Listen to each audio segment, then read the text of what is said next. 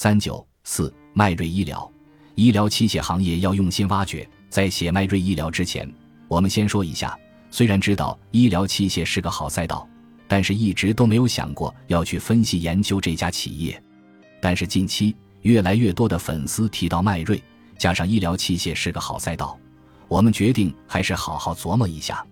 一，迈瑞发展简史。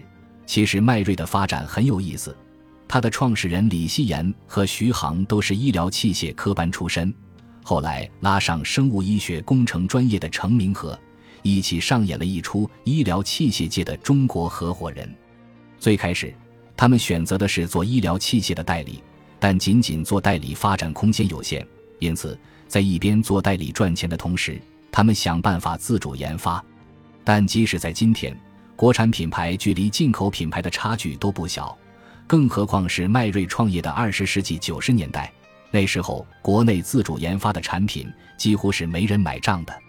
为了能将自主研发的产品推向市场，迈瑞决定走低价路线，从乡镇小医院入手。没多久，迈瑞就走出了一条自己的路。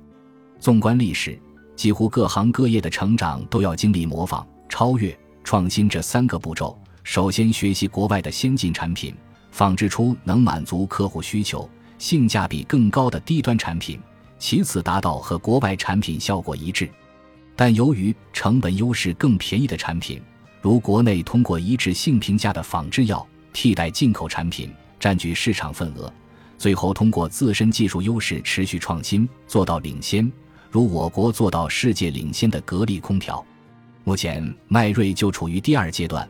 不仅仅是迈瑞，日后我国的医疗器械板块增长逻辑就是自产替代原研，而迈瑞产品自身性能确实过硬，目前其产品远销全球一百九十多个国家和地区，进入大量全球顶尖医院与研究机构的核心科室。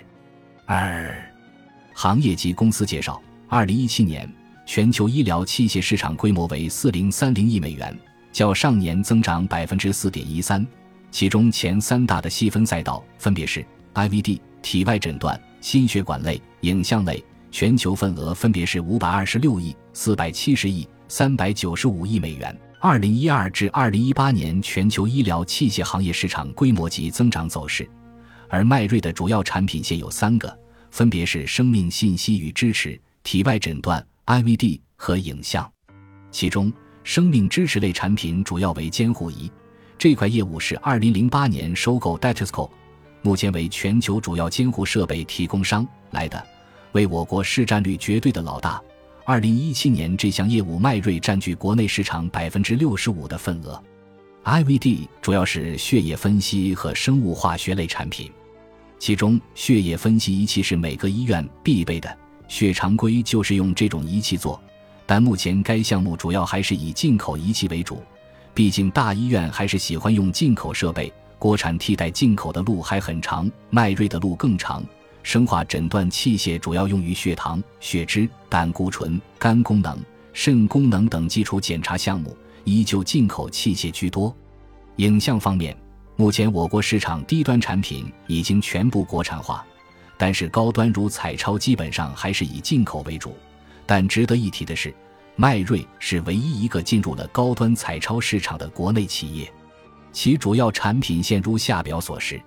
总之，目前公司的主营业务中，迈瑞有处于国产替代进口绝对龙头的产品，也有国产绝对龙头但还没能成功替代进口的产品。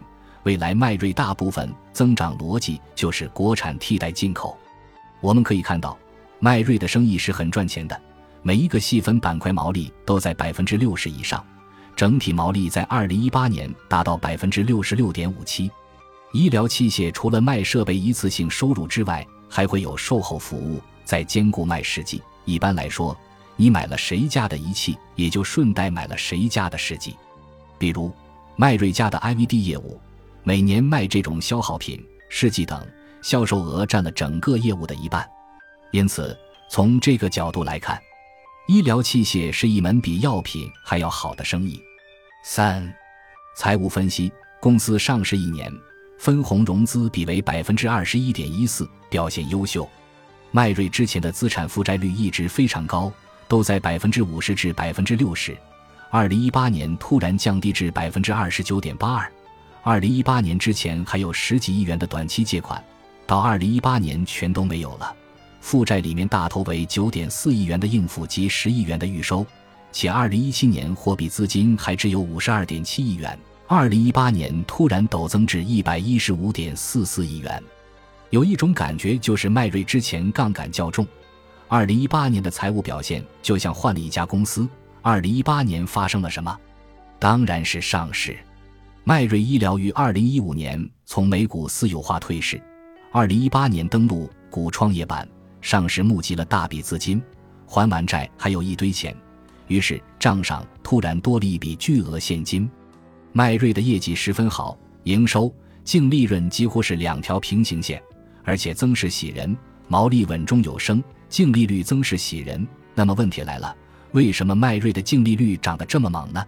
仔细一看，迈瑞三费上涨的速度远跟不上营收上涨的速度，且管理费用自2017年起便呈断崖式下跌，2016年还是17.83亿元，2017、2018年就只在6亿至7亿元徘徊，说明公司在不断想办法压缩成本。单位销售费用的投入带来的回报越发高，见下表。迈瑞的研发投入一直很高，二零一八年投入十四点二亿元。且值得一提的是，资本化仅占百分之十点七七。而在二零一六年以前，迈瑞的研发投入全部费用化。自二零一六年开始引入 POM 系统，有一部分费用进行了资本化，占比还是相当小的，但这个比例是在提升的，日后需要仔细跟踪。不过，迈瑞的研发在同行业中已经堪称优秀了。医药行业一般资本化都在百分之二十至百分之三十。如果我们仅说迈瑞的好，大家会说太片面了。迈瑞的疑云也是很多的。首先从迈瑞营收角度看，可谓全球化的实力选手，但是它的海外业务其实一直在亏损的。